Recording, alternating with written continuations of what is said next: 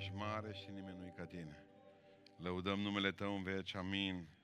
Dragilor, cei care veți Sfânta Scriptură la dumneavoastră, deschidem în Fapte, în capitolul șaisprezece, un pasaj cunoscut, dar cu implicații nebănuit de practice. Fapte șaisprezece, de la versetul șaisprezece, citim astăzi.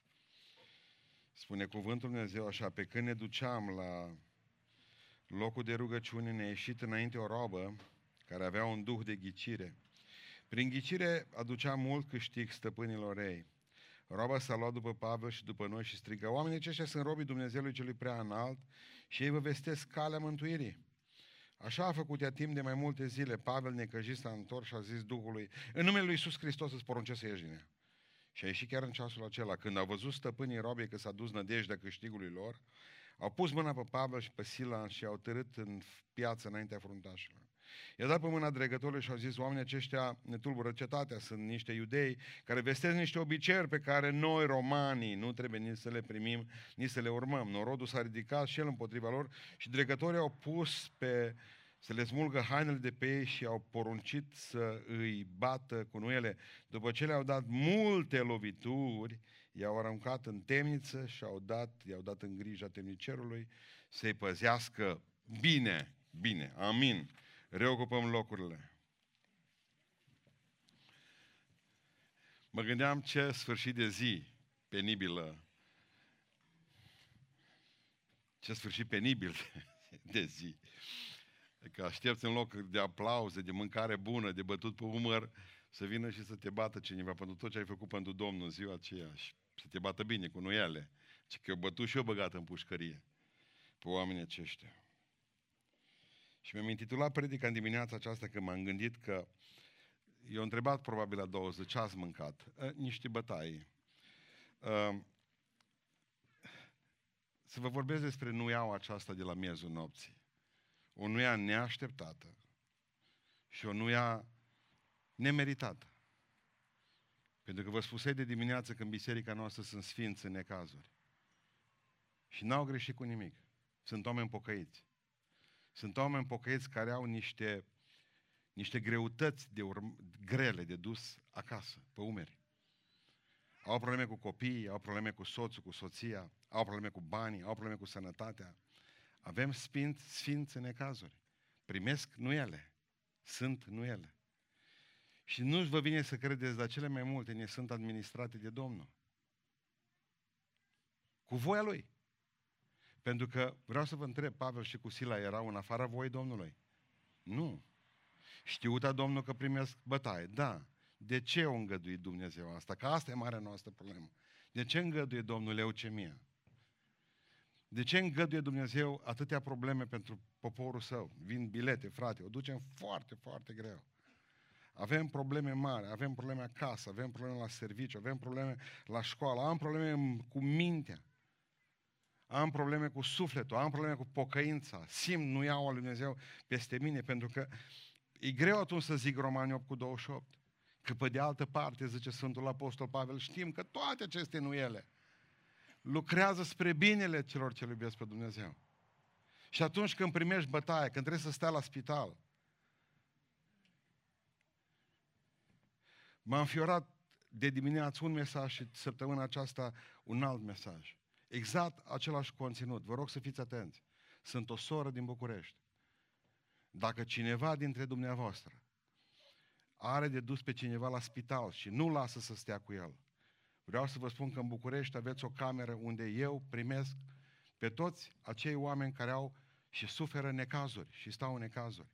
Și dacă vor sta la mine o zi, slavă lui Iisus Hristos. Dacă vor sta o lună, slavă Domnului. Nu contează cât stau, sunt oaspeții mei. Pentru că, zice, nu există mai mare durere decât să știi că ai pe cineva drag în spital și n-are cine să, să te lase să faci un duș. Exact leit, parcă-i copie la Indigo. În dimineața aceasta primesc un e-mail. Sunt o soră din Viena. Dacă cineva ajunge la spital în Viena și are pe cineva și te-ai dus să duci pe cineva acolo în spital, în Viena am un apartament care îl pun la dispoziție o zi sau o lună, cu mâncare, cu tot ce trebuie, pentru că Dumnezeu mi-a pus pe inimă. Există oameni, dacă băgați de seamă, care vor ca să pună palma între nuia și spatele tău. Să-ți fie mai ușor, să-ți dea un cojoc mai bun, să nu simți nuia aceasta. Slăvit să fie Domnul pentru felul acesta de oameni. Oameni care au înțeles că atunci când suntem în suferință, nu judeci omul. Cum poți să zici, mă, bă, Dumnezeu e drept cu ăla, mă? Păi, băi, Dumnezeu trebuie să fie drept în primul rând cu tine! Cu mine! Cine ești tu să judeci? Cine? De unde știi tu de unde vine suferința acelui om? De unde știi de ce Dumnezeu a îngăduit această nuia la miezul nopții? Că la miezul nopții, știi ce e dureros? Că nu i-o bătut ziua, mă. Spuneau, dacă citiți cu atenție fenomenul Pitești, comuniștii aveau o plăcere drăcească de a bate oamenii noaptea. Fratele Vumpra povestea că noaptea la ora douăsprezece, unu, doi îi sculau miez de noapte și îi băteau. Și zice că noaptea e făcută pentru somn. Noaptea e făcută pentru odihnă. Și tu noaptea tu primești nuiale. Și primești nuiaua de multe ori și îngăduită de Dumnezeu când ții mai noapte.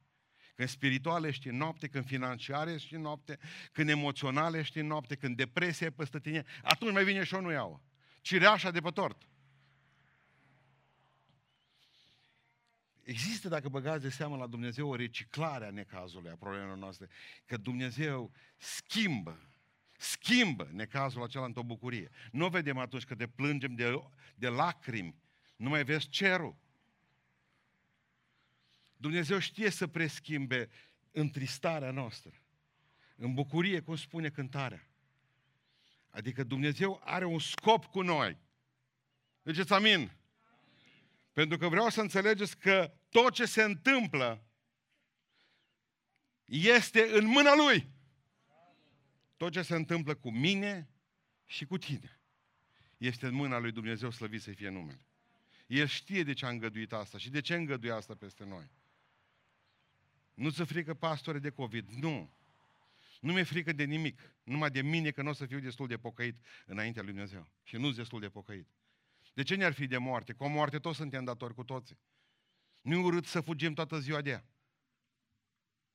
Când vine, că zice că moartea e o, o, o coasă, nu știu cum, urâtă. Dar de ce vă închipuiți așa? Spunea unul dintre mari filozofi germani, moartea seamănă cu mama. Și când va veni să mă ducă, întotdeauna am mers cu mama.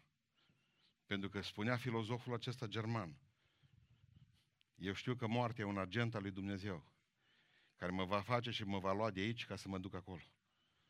Mama, moartea seamănă cu mama.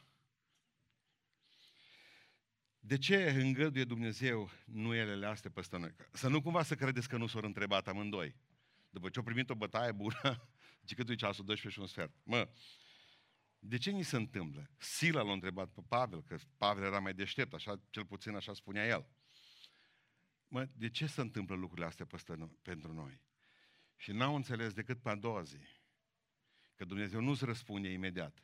Dumnezeu trebuie ca să aștepte să vină zorii, ca să-ți explice. În momentul în care ești cu mintea întunecată, nu mai vezi. În clipa aceea în care analizele au ieșit, în momentul în care, mă spunea o soră de-a noastră din biserică, în urmă cu vreun an de zile, frate, zice, sunt o prostă. Mă, m-am speriat de asemenea mărturisire. Zice, pun mâna aici, pun mâna aici. Simt așa o umflătură cât o minge de ping-pong. M-am întins jos, mi-am făcut testamentul, mi-am adus familia, am plâns toți în casă. Am murit toată săptămâna aceea. Mi-a luat rămas bun de la toți de pe stradă. M-am dus la doctor. O zis niște grăsimi, fă și tu niște masaj, mănâncă.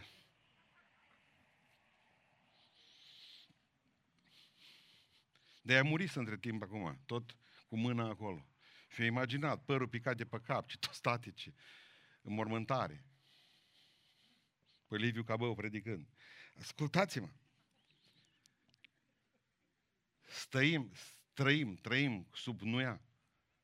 M-am obișnuit cu ea, ne obișnuim cu ea. De ce vine asta? Altă problemă. Haideți să vedem de ce vine nuiaua și vă garantez că o să plecați de aici mai veseli. În primul rând, nuielele vin în viața noastră. Pentru că Dumnezeu vrea să ne călăuzească. Și nu există călăuzire mai bună decât toiagul și nuiaua ta mă mângâie, adică mă ghidează. Așa se bagă oile în strungă. Ai, ales, ales, ales, ales. Ales cu nuielele. Hai.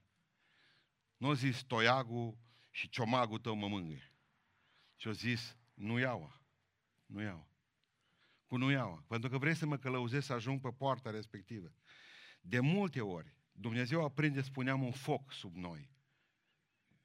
Ca să ne ardă scaunul, să ne ridicăm odată în picioare, să plecăm unde vrea Domnul. Și noi suntem supărați, de ce s-au aprins scaunul? Ați crescut la țară. Spuneți-mi frumos, vă rog frumos, care e rolul zăbalei la cal? Place-le la cal cu zăbala în gură? Place? De fel. Ei, dacă ar putea el vorbi. Dar ce rol are zăbala în gura calului și frâul? Să-l conducă. Dumnezeu ne-a condus doar cu zăbală și cu frâu în toți anii ăștia, slăvit să-i fie numele.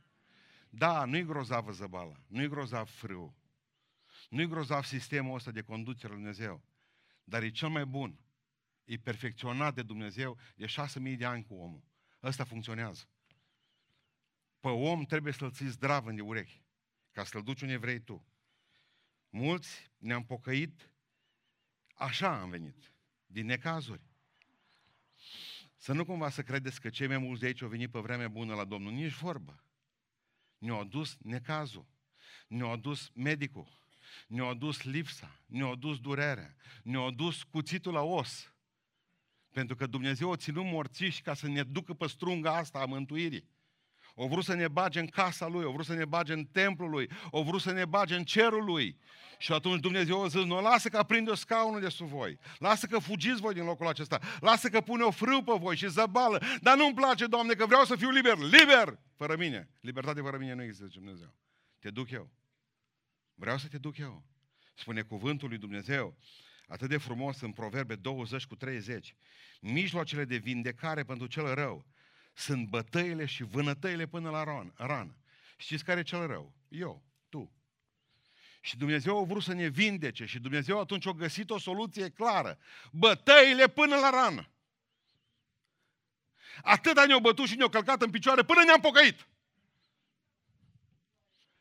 Nu ne-am fi pocăit dacă nu, trecea, nu treceam pe ele. Spunea doamna Anita, pe care probabil ați văzut-o, în, care s-a botezat duminică la noi și am avut un interviu cu dânsa. Am întrebat-o direct, dacă nu venea cancerul pe dumneavoastră, făceați pasul? Nu cum. Nu cum. Observați cum Dumnezeu grăbește lucrurile. Dumnezeu le grăbește pentru că ne iubește și știe că suntem trecători. Noi nu credem că suntem veșnici, dar Dumnezeu știe că noi suntem trecători. Saul, pe drumul Damascului, Dumnezeu trebuie să-l orbească.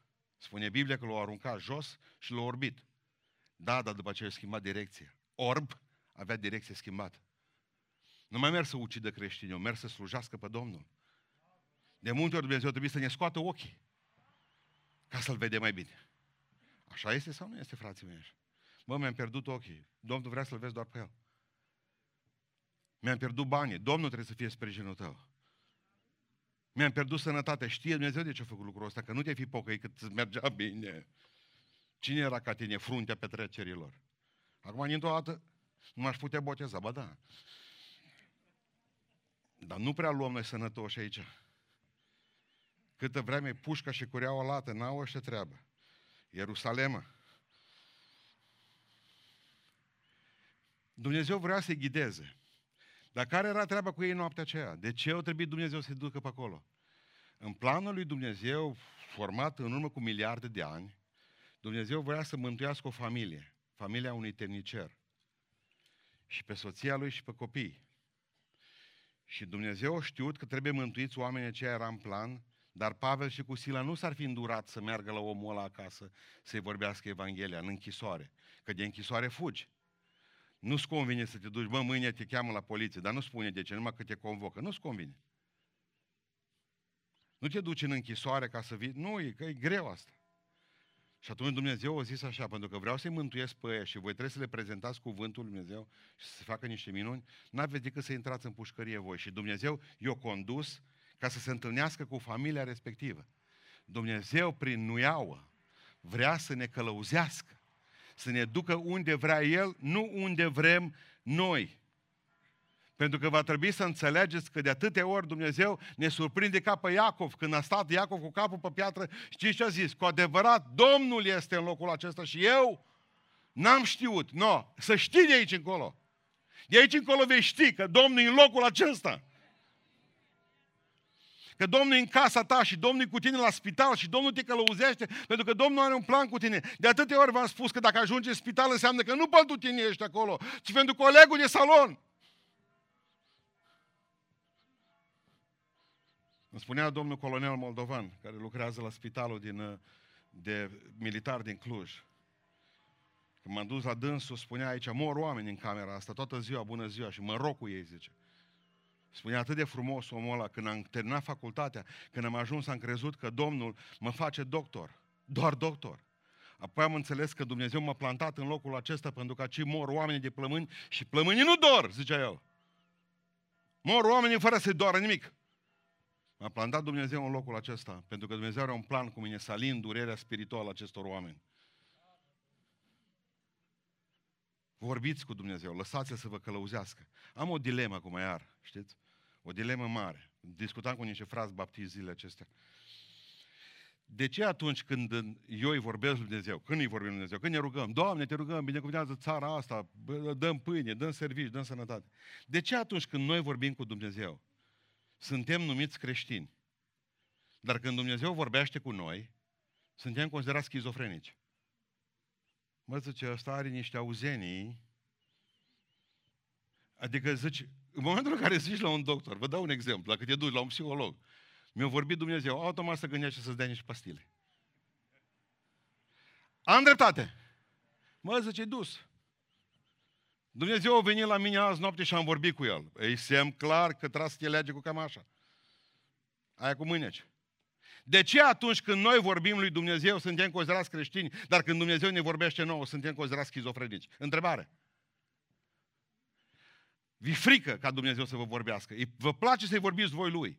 Cereți-i în dimineața aceasta să vă vorbească Domnul vouă.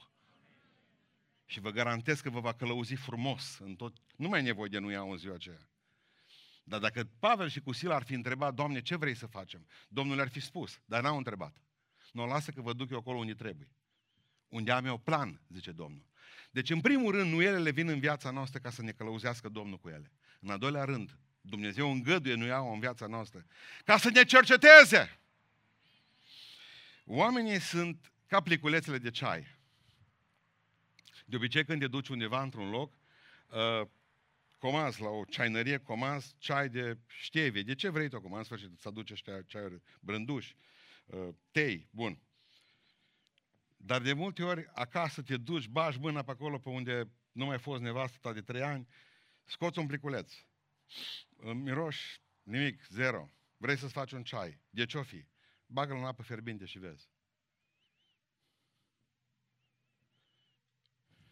Niciodată nu vei ști ce fel de ceai ești, ce pliculeț, ce aromă ascuns, până când ajungi în apă clocotit. Niciodată nu știi din ce material spiritual ești făcut până când ajungi în apă clocotit. Voi sunteți o mireasmă de la viață spre viață, dar pentru asta trebuie să ajungeți în apa clocotită. Și atunci nu mai blestemați procesul. Dumnezeu vrea să mirosiți frumos, să răspândiți aroma Lui. Dumnezeu a vrut să vadă, mă, ăștia doi a mei, frumoși ăștia, cum se comportă ei, mă, când îi bag eu în apă clocotită? Știți cum s-au comportat? Admirabil. Ori început să cânte, zice, și să laude pe Domnul la, la miez de noapte. Puteau să-și imput, imputeze fiecare, să puteau să puteau să să se certe. Puteau să certe cu Dumnezeu, cu toată lumea, puteau să scrie petiții la Domnul Iohannes, puteau să facă multe lucruri. Au ales să laude pe Domnul. Să știți că niciodată nu veți ști cine sunteți până nu treceți pe necazuri. Nu veți ști din ce material sunteți făcuți, pentru că Dumnezeu ne încearcă de cele mai multe ori credința noastră. Vrea să vadă Domnul ce tip de credință avem. Dă-i cu ea în apă clocotită. Credința e un pliculeț de ceai.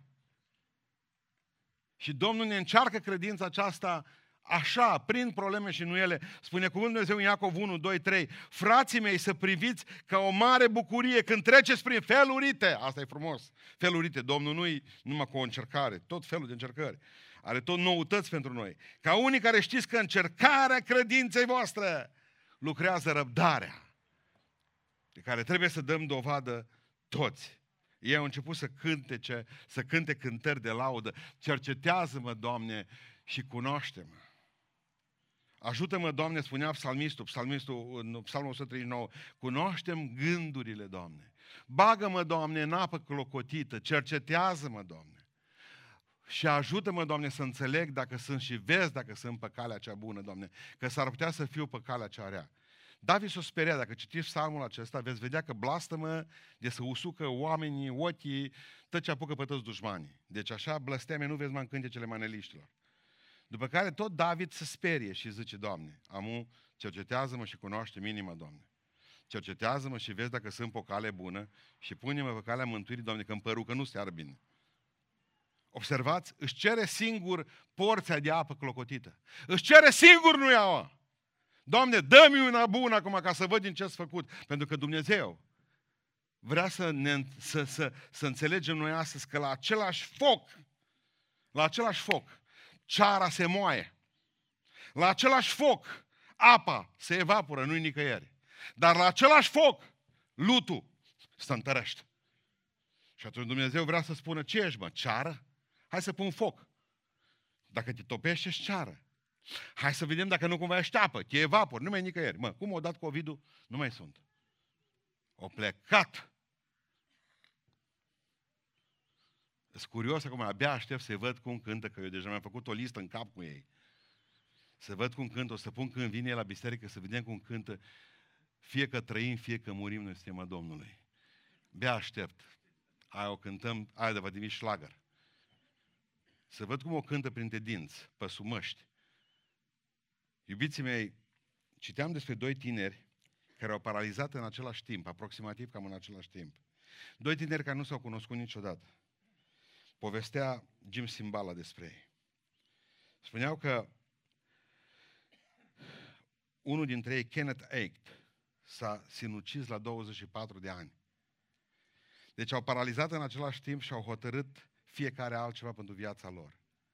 Unul dintre ei s-a sinucis că n-a mai rezistat ideea să stea în scaun cu rotile la douăzeci și patru de ani, iar celălalt, Jim Gaur, a luat recordul la parașutism la punct fix. A sărit din avion și a deținut recordul de aterizare pe punct fix. Om care era în cărucior cu rotile. Locuiește singur și astăzi, își face de mâncare, își spală hainele și cântă și fluieră toată ziua fericit. La același foc, unul dintre ei s-a sinucis și unul a făcut istorie. Dumnezeu vrea să vadă din ce a luat suntem făcuți. Și atunci nuielele vin să ne testeze credința. Ce ești, mă? Ce pliculeț ești tu? Ce-i în tine? Nu disprețuiți nuielele lui Dumnezeu pentru că v-au întărit în credință.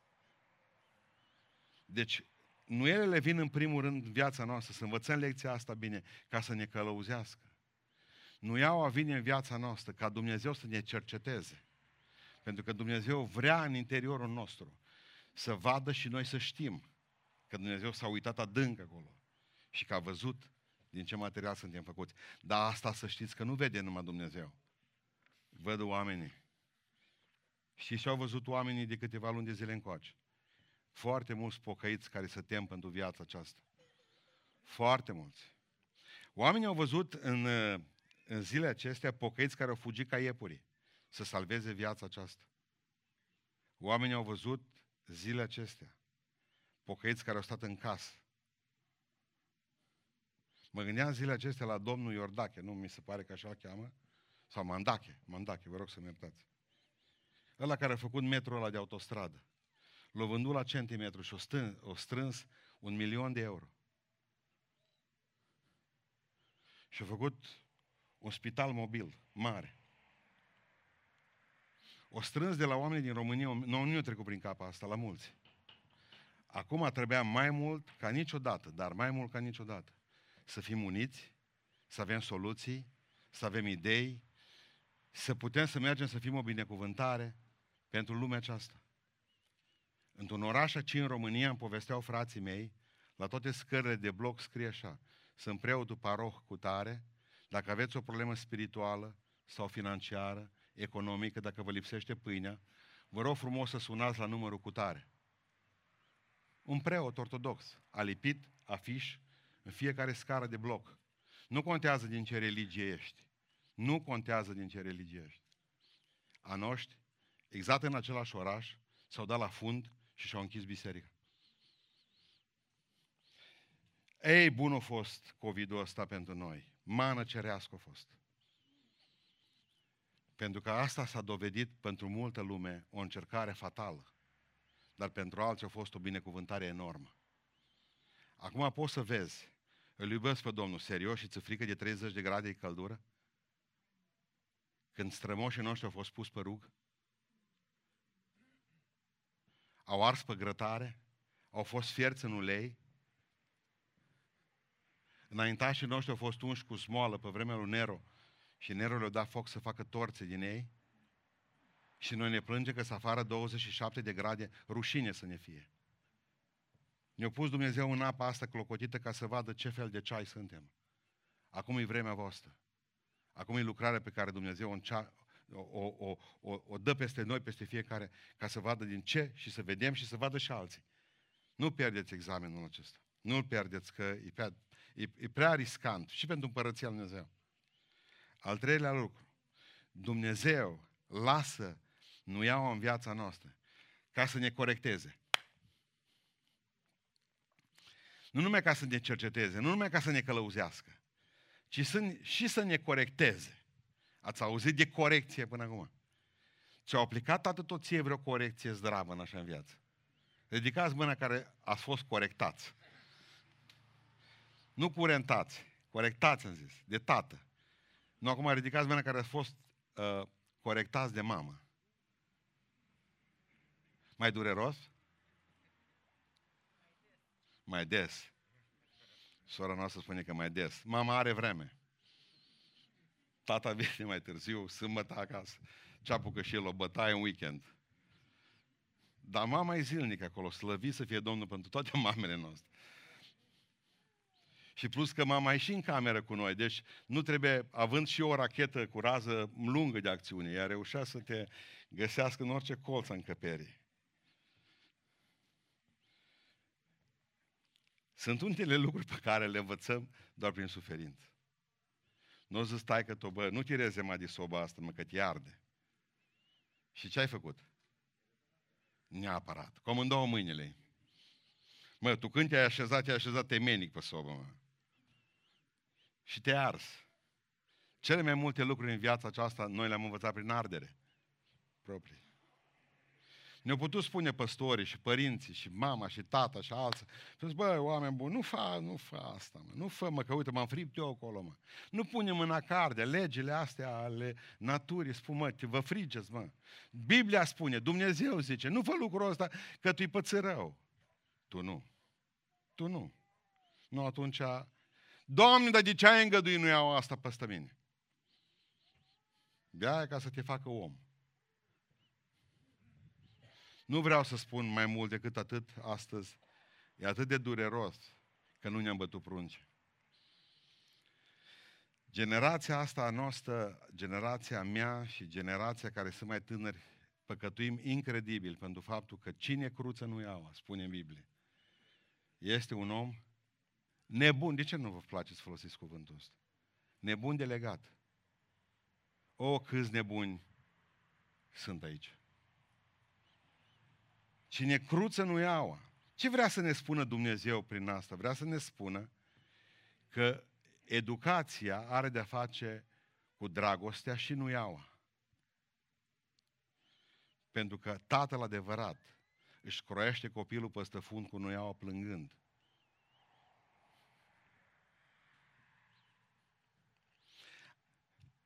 Ei, nu, ei pruncii noștri nu cunosc numai dragostea noastră. Dar dragostea noastră a ajuns să fie o tâmpenie. Pentru că dragostea noastră a făcut compromisuri, dragostea noastră o să-i ucidă pe parcurs, dragostea asta fără corecție ne va arata copiii definitiv. Știți cine erau folosiți tampon în timpul tinereții mele pentru a salva copilul de la tată? Bunicii. Părerea mea este că bunicii au acest rol important. Să ia copilul și să-l salveze de nuiaua tatălui. Dar vreau să pricepeți un lucru. Tata trebuie să o folosească.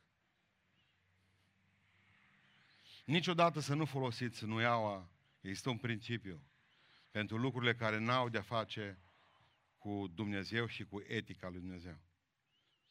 Că și-o murdări pantalonii, că ți-o spart un geam, că ți-o zgâria mașina, niciodată nu ia. Niciodată. Dar când minte, arde-l.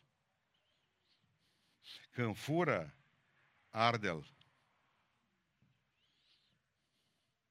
Pentru că el trebuie să înțeleagă că Dumnezeu, dacă tu nu dai cu nuiaua, Dumnezeu îi poate lua viața într-o zi. Merge în iad. Dumnezeu folosește pentru că ni tată. Noi spunem că Dumnezeu este tată. Înțelegem valoarea acestor lucruri. Înțelegem valoarea tatălui și a mamei. Înțelegem valoarea bisericii. Înțelegem valoarea sănătății. Înțelegem valoarea pensiei. Știți când? Când nu le mai avem. Înțelegem valoarea unui prieten când nu mai avem. Dumnezeu vrea să ne corecteze. Dar Pavel, cu ce-o greșit de-o trebuie bătut? Vreți să vă spun ceva dacă citiți un capitol mai înainte? Pavel venea la Filipii din mijlocul unui scandal. E bine ca să discutăm problema aceasta simplu. Pavel a avut o echipă de slujire, dar Pavel când s-a pocăit, toți pocăiți au fugit de el, că au crezut că e securist mascat. Țineți minte, nu l-a lăsat nimeni. Mă zice, ăsta, ăsta e făcut ca să obțină informații. Ăsta e de la serii, e bine să nu avem cu el niciun fel de lucrare. Singurul om care l-a primit pe Pavel a fost un om numit Barnaba, fiul mângâierii. Și Barnaba l-a învățat pe Pavel, mă, Pavel, uită-te la mine, cum eu sunt un om care primește oameni lângă el, să fii un om care să primești oameni lângă tine. Mă, Pavel, eu cred că tu nu ești un securist, eu cred că tu ești copilul lui Dumnezeu, hai cu mine. Barnaba i-a ținut spatele în fața bisericii în Ierusalim, care a zis, potcoviți-l pe ăsta, că din potcoveal pe noi. Nu. O zis Barnaba, nu, ăsta e prietenul meu. Și apoi în echipa lor, al lui Barnaba și al lui Pavel, și nu uitați, țineți minte ce spune Duhul Sfânt la un moment dat. Duhul Sfânt a spus bisericii, puneți-mi deoparte pe Barnaba și pe Pavel. Nu pe Pavel și Barnaba. Duhul Sfânt considera că mai important e omul mângâierii, Barnaba, și apoi Pavel. Pavel s-a umflat. El era mare predicator, că el nu era nimeni, l-a luat cu el pe Sila, l-a luat cu el pe Ioan Marcu. Și la un moment dat, Ioan Marcu a fost un tânărel, spune Biblia. Și Ioan Marcu a fugit într-o zi acasă la maică sa. Era în misiune și mă, a vrut și el, că era copil de bani, gata. A vrut și el să meargă într-o sară pe o terasă, a vrut să facă un duș și mă duc înapoi în misiune. A vrut și el. Poate că a avut o leană cu care trebuia să se întâlnească, nu se știe. Cert este că a plecat de lângă Pavel înapoi la maică sa, pentru un timp. Când a venit înapoi, Pavel, când a venit înapoi Ioan Marcu, Pavel nu l-a mai primit cu el. Și i-a spus Barnaba, mă, lasă-l mă că e prunc, hai să-l ducem cu noi. Nu! Și zice, înainte cu un capitol în Fapte cincisprezece, atât de mare a fost cearta aceasta și diferența, diferent, diferentul între Barnaba și Pavel, încât Barnaba l-a luat pe Ioan Marcu cu el și Pavel l-a luat cu Sila, pe Sila cu el. Și a spus, nu mă duc nicăieri. S-a uitat Dumnezeu la Pavel și a zis, mă, dar păi, tu nu ești, tu, pe tine Barnaba nu te-o primit, mă, cum trebuie, mă, tu nu poți primi pe Ioan Marcu, mă. Adică tu ai venit și omul ăsta și-a pus, pus chezaș pentru tine și tu nu faci nimic. O zis, Domnul, lasă că, lasă că vestul mâinii sar. Ascultați-mă ce vă spun astăzi. În momentul în care primiți o nuiau, gândiți-vă, Doamne, ce am făcut. Și la asta să vă gândiți că Dumnezeu de multe ori vrea să ne corecteze. Și dacă nu vă gândiți la lucrul ăsta, există un pericol. După ce trece efectul nuielei, să mai primiți una. Doamne, asta am greșit înaintea Ta. Și Pavel în noaptea aceea cu Sila, în momentul în care primea nuielele peste spate, numai asta auzea, Ioan Marcu, păuc! Ioan Marcu, dă-i! Când a ajuns în pușcărie, a zis, chemați-l pe Ioan Marcu să vină la mine. Vreau să mă întâlnesc cu el. Vă aduceți aminte? Dragilor, Dumnezeu, Dumnezeu Vrea să facă oamenii noi. Și când păcătuim. Știi ce face un tată nepăsător cu copilul, care vrea să-și omoare pruncul? Copilul bea astăzi, nu zice tata nimic. Copilul fumează, mâine tata nu zice nimic. Copilul se droghează, poi mâine tata nu zice nimic. Copilul fură din casă, poi mâine tata nu zice nimic. Și copilul când vede că tata nu le execută, tot mai mult și tot mai mult și tot mai mult. Corect? Ce face copilul ăla până la urmă? Moare. Că e imposibil să nu lovească cineva, să nu ia o supradoză și moare, să duce. Tatăl acela înseamnă că nu-i tată. Ăla e un criminal care a îngăduit ca pruncul lui să devină un om mort. Un mort. Dumnezeu nu face așa, pentru că Dumnezeu e tată. El spune așa: o greșit copilul, dă-i una acum. Imediat cum o greșit. Arde-l! De ce? Ca să nu fie osândiți. Preferăm să fim pedepsiți acum, dar să nu fim osândiți odată cu lumea. Și foarte bine că Dumnezeu te-a executat acum și s-a tras-o în ea. Pentru că înseamnă că te iubește și că nu vrea să mergi în iad. Înseamnă că Dumnezeu a vrut să spună la loc comanda. Dumneavoastră știți de ce a venit necazul peste Iov? Necazul peste Iov a fost o corecție. Să nu cumva să credeți că satana a făcut toată treaba asta. Nici vorbă.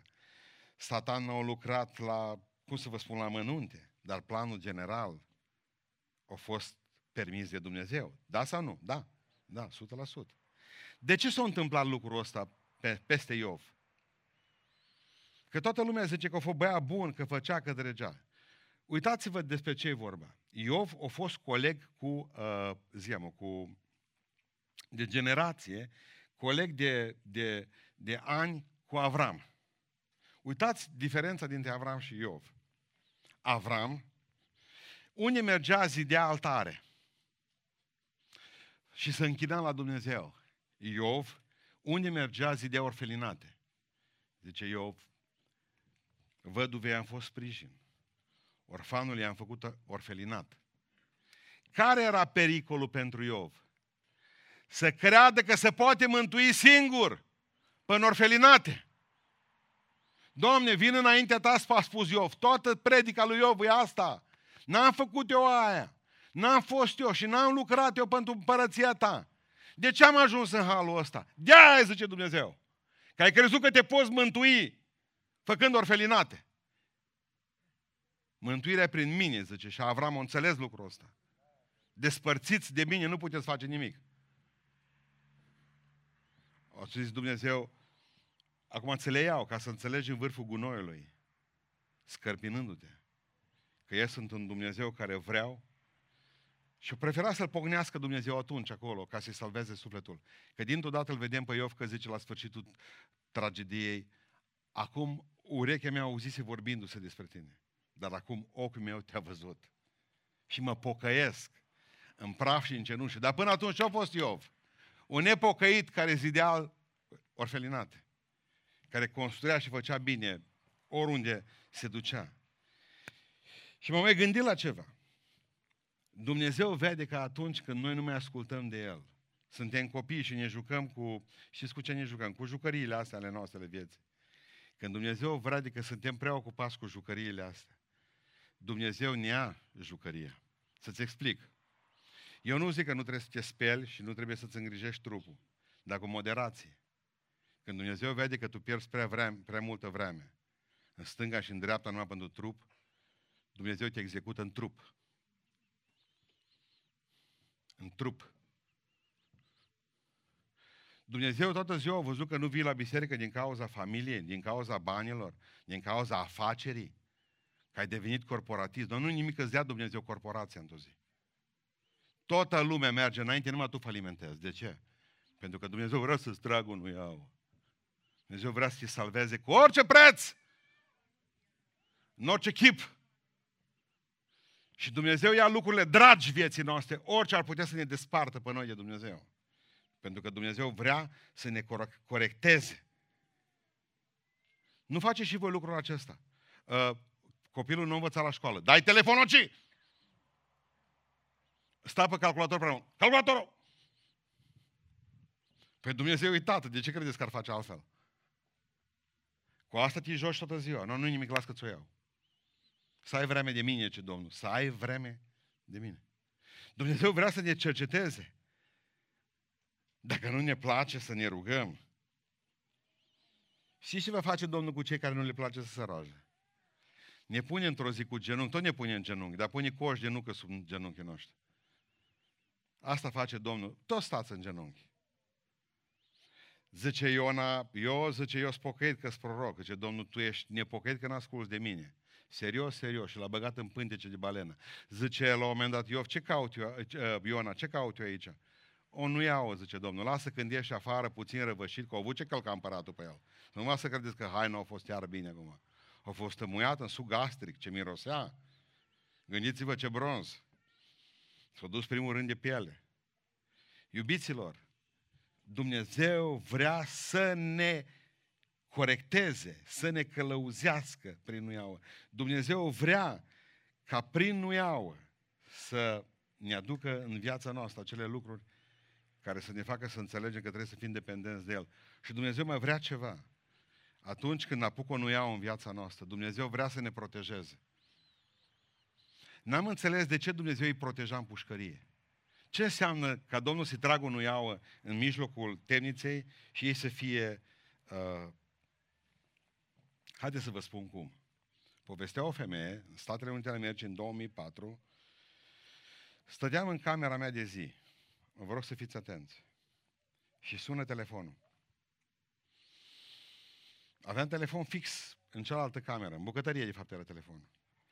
Măi, dar am zis, la oara asta, mă. La oara asta mă sună cineva și mă întulbură, să vezi ce-i spun. S-a ridicat femeia credincioasă și s-a dus în bucătărie.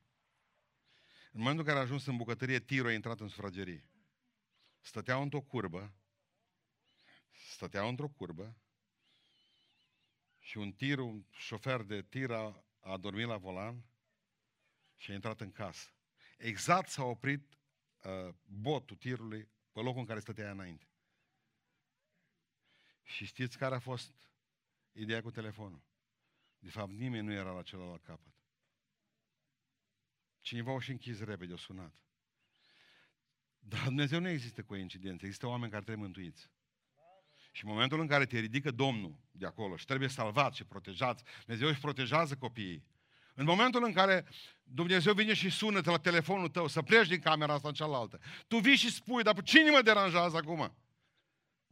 Cel mai rău e că nu te deranjează nimeni, atunci înseamnă că mori, rapid. Dumnezeu știe lucrurile acestea care ne se întâmplă în viață. Și de multe ori Dumnezeu vrea să ne, să ne, să ne protejeze de ceva mai grav. Pentru că foarte multe probleme care le îngăduie Dumnezeu peste viața noastră e să ne salveze de ceva mai rău. Credeți asta? Bun, dar care era treaba cu Pavel și cu Sila? Ce voiau oamenii din oraș să le facă lor? Ziceți. Se omoare! Se omoare cu pietre. Ce tot norodul s-a hotărât să-i omoare cu pietre. Și atunci Dumnezeu ce-a făcut cu ei ca să-i salveze de acolo? O trimis justiția și o băgat în pușcărie. Că în pușcărie nu-i omorea nimeni. Doar o mamă de bătaie. Și atunci o scăpat cu o mamă de bătaie să nu fie omorâți. Amin? Acum, dacă vii și spui, da, am primit-o, nu iau. Da, da, nu iau aceasta, a avut preț, salvarea sufletului tău. Nu iau aceasta, a avut ca salvare trupul tău, familia ta. Asta a fost premiul. Puteți să mulțumiți pentru toate nuielele care le-ați primit, că Dumnezeu știu de ce. De multe ori Dumnezeu îngăduie peste noi o problemă. Este ceva ce n-am știut până acum. O chestie care nu mi-a scăpat. Mai țineți minte povestea aceea fantastică când Hristos, Domnul, pleacă în Betsaida, în Marcu, în capitolul opt, versetul douăzeci și doi. Și Hristos găsește acolo un orb și pe orbul acela îl tămăduiește și îl face să vadă. La început o văzut cam slab, oamenii vedea ca pe pomi. Și spune cuvântul Dumnezeu că Hristos l-a atins a doua oară și l-a vindecat. În Marcu, în capitolul opt, găsiți lucrul ăsta. Dar apoi se întâmplă ceva ce ne scapă nouă. Hristos îl scoate afară din sat și nu mai lasă să intre înăuntru. În satul lui natal. Mă, dar de ce faci treaba asta, Domnul? Asta, asta scapă, logicii scapă. Deci era în Betsaida, în Betsaida. Și Hristos nu mai lasă să intre în Betsaida. Pentru că câteva zile mai târziu, în Matei unsprezece, versetul douăzeci, Hristos, Domnul, începe să blesteme Betsaida. Deci după ce a scos orbul și nu m-a lăsat să se ducă, nu? Dar nu i-a spus nimic. Și vine și spune Iisus așa: O, Betsaida, Betsaida, dacă s-ar fi făcut în Tir și în Sidon minunile care s-au făcut în tine. Ce minuni s-au făcut în Betsaida, dacă mai țineți minte? cinci mii de oameni hrăniți de sus din cer. Niște pâine și niște pește de la un copil. Țineți minte? Și atunci ce face Domnul? Blestem în oraș astăzi, Betsaida nu există. Numai morman de pietre. Piatră pe piatră să nu mai rămână, ce Hristos din tine, blestema să fii tu. Și când blestemă Dumnezeu, blestemă înseamnă de la primar până la măturătorii de stradă. Blestemă ca acel oraș să nu mai se ridice economic niciodată. Blestemă de sus și până jos, să se usuce și să moară totul. Și Domnul, pentru că îl iubește pe orbul ăla, înainte de a face lucrul ăsta, știind că îl va face, zice: tu înapoi în Betsaida să nu mai intri. Stătea orbul vindecat și a zis: bă, stai mă puțin, mă, eu... Eu am fost orbul în Betsaida și am familie de aici, am rădăcinile mele, naș și cuscri, toți sunt aici. Și acum Hristos nu mă mai lasă să intru. Și parcă o rămas supărat. Nu înțeles de ce. Că nu înțelegi când vine peste tine, nu iau de asta, că Dumnezeu cunoaște viitorul. Și atunci, decât să te lasă să te urci pe Titanic, mai bine îți rupe piciorul la urcare. Și tu vii și spui: sunt ghib și am ratat o călătorie frumoasă. Și ultima. Și ultima, atunci când vine nuiaua, nu uita că Domnul nu numai că te protejează. Dumnezeul este ace- ace- acesta, și cu asta vreau să închei, Dumnezeu ne și perfecționează. Vrea să facă din noi oameni mai buni. Și nu uitați, Dumnezeu ne corectează, Dumnezeu ne protejează, Dumnezeu ne călăuzește, Dumnezeu ne cercetează tot prin ele și Dumnezeu ne perfecționează prin ele. Întotdeauna să știți, când ne raportăm corect la probleme, Dumnezeu ne formează caracterul. Când te raportezi corect la ele, Dumnezeu îți formează caracterul. Pentru că Dumnezeu este mai, mai interesat de caracterul tău decât de confortul tău. Iubesc pe oamenii care citesc, dar vreau să vă spun că niciun caracter nu s-a format în biblioteci. Caracterele adevărate, puternice, s-au format în, în necaz, în durere, în frământare. Poate nu vă vine să credeți, dar o zi de spital face cât zece nunți la care ai participat. Caracterul tău se schimbă. Înțelegi pe oameni mai bine. Nu i-am înțeles niciodată pe cei mai în vârstă din punct de vedere al multor lucruri.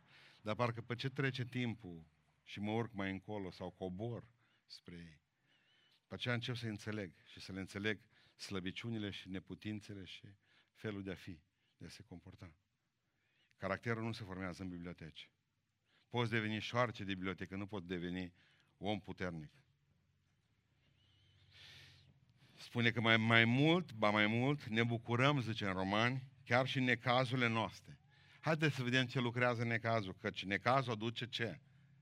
Răbdare. Câți de dumneavoastră aveți răbdare? Ridicați mâna sus. Doi. Trei, Ionelu, patru. Răbdare, așa.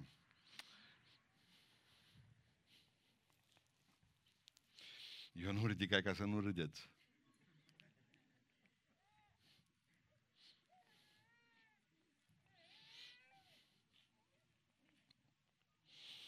Răbdarea ce face? Ce aduce?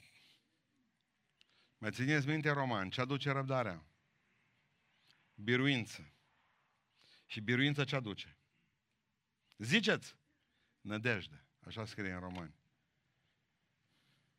Nădejdea că într-o zi va fi mai bine în casa ta, în biserica ta, în țara ta.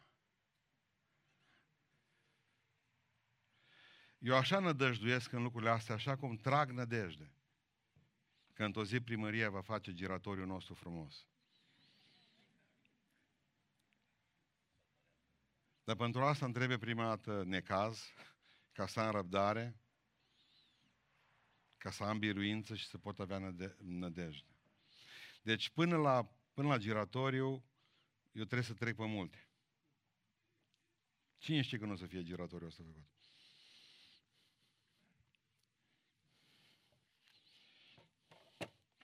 Dar vă rog frumos să spuneți de ce Pavel trebuia perfecționat. Ziceți. De ce trebuia perfecționat? Pentru că el habar n-avea prin ce va trece în continuare. Și Dumnezeu voia să facă om din el și cea Dumnezeu, nu te pregătesc pentru ziua de astăzi. Și pentru ce va urma. Știi ce a zis fratele Ioan Juravlea aici, duminică dimineață, vă aduceți aminte?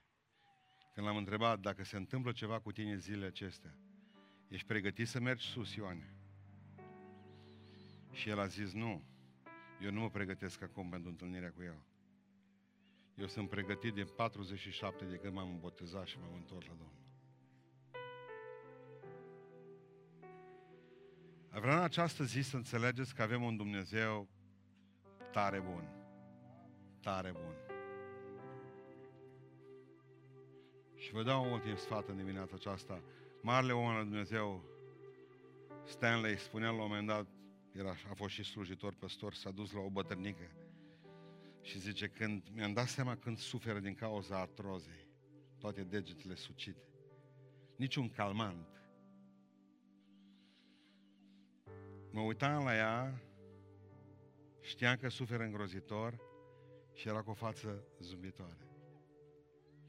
Și mi-a spus așa, i-am întrebat-o care e secretul și ea mi-a spus, tabloul care l-am aici în încăpere, frate. M-am uitat și știți ce era pe peretele ei? Daniel în, în groapa cu lei. Uită-te mai, mai bine, pastore, la tabloul ăsta și îmi spune ce vezi. Și zice, lei și om. Nu, zice. Când am făcut ciclul din Daniel, când am predicat ciclul din Daniel, ciclul de predici din Daniel, dacă vă aduceți aminte, aveam un fel de poster în acesta care îl puneam tot timpul pe Facebook. Lei stăteau jos. Și Daniel nu se uita la lei. Se vadă care, pe care să-l calmeze primul, știți? Mă, mă. Să vadă care m-a infometat. Știți cum ședea Daniel? La o fereastră cu spatele la lei, cu mâinile la spate. Pentru că el nu avea ochii îndreptați spre lei. El avea ochii îndreptați spre Dumnezeu.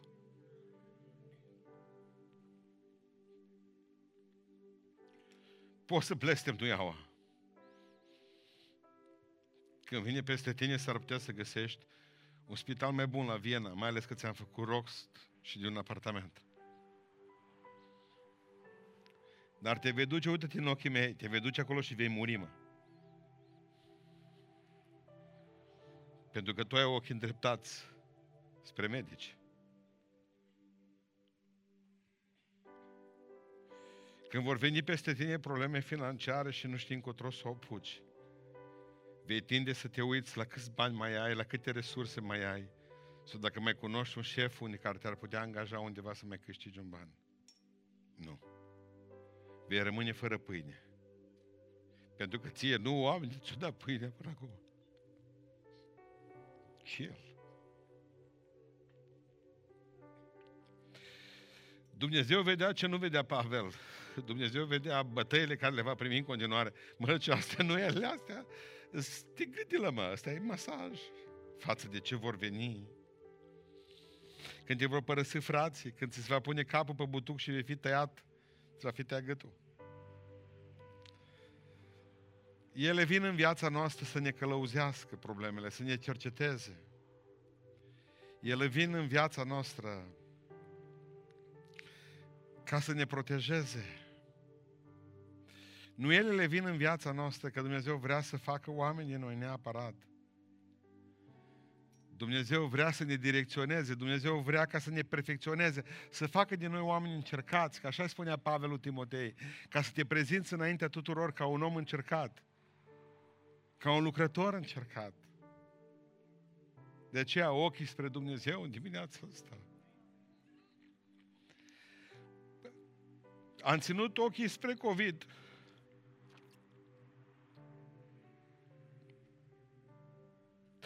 De săptămâni de zile nu mai citesc o știre. Cunosc frați care și încep ziua să vadă cât s-au mai murit.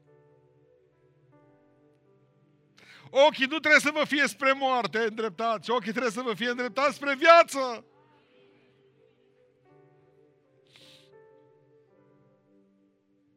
E începutul durerilor asta, nu-i sfârșitul. Ce mai greu de vă aștepta de aici colo. Uitați-vă în ochii mei. S-ar putea nouăzeci și nouă la sută Crăciunul să-l facem aici.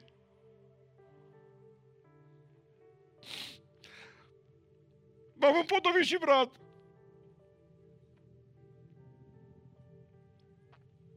Ochii spre Dumnezeu. Dacă dă unul iau Dumnezeu, slavă Lui pentru toate. Are un plan cu viața mea, totul e mâna Lui. Vrem să ne rugăm pentru asta, să-i mulțumim, să-i pupăm mâna pentru fiecare nu iau care a primit-o. Dumnezeu tot ce face, face cu scop. Scopul divin, e înțelept, nu-l putem pricepe de multe ori. Dar e bun, voia lui Dumnezeu nu-i plăcută întotdeauna. Dar e bună întotdeauna.